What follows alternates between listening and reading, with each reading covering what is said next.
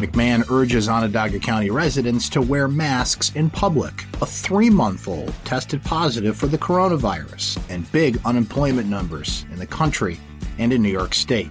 This is your Syracuse.com morning flash briefing for Friday, April 10th, 2020. I'm Brent Axe.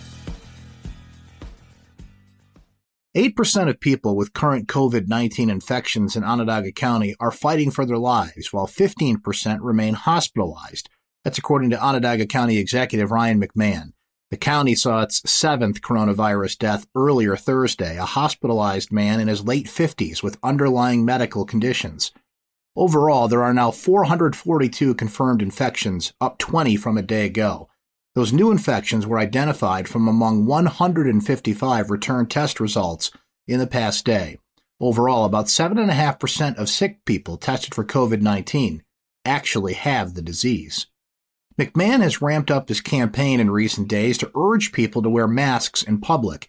It doesn't have to be a medically approved mask, homemade ones will do, but they have proven effective in stemming the virus across the globe, according to McMahon.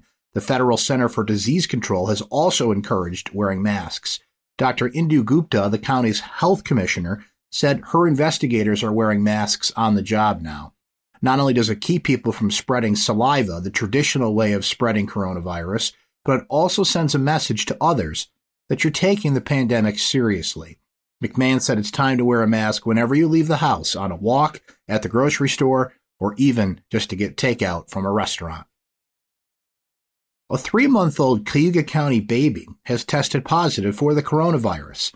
The baby was one of 111 new cases the county announced Thursday, all of whom are younger than 40 years old.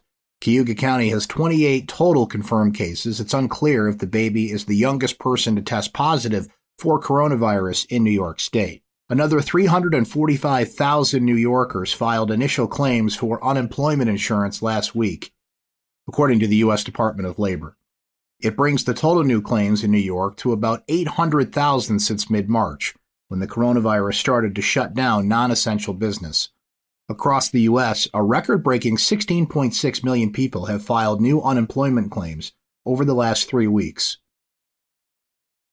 State union leaders lashed out Wednesday evening at the administration of Governor Cuomo after learning that New York will defer negotiated pay raises for thousands of workers.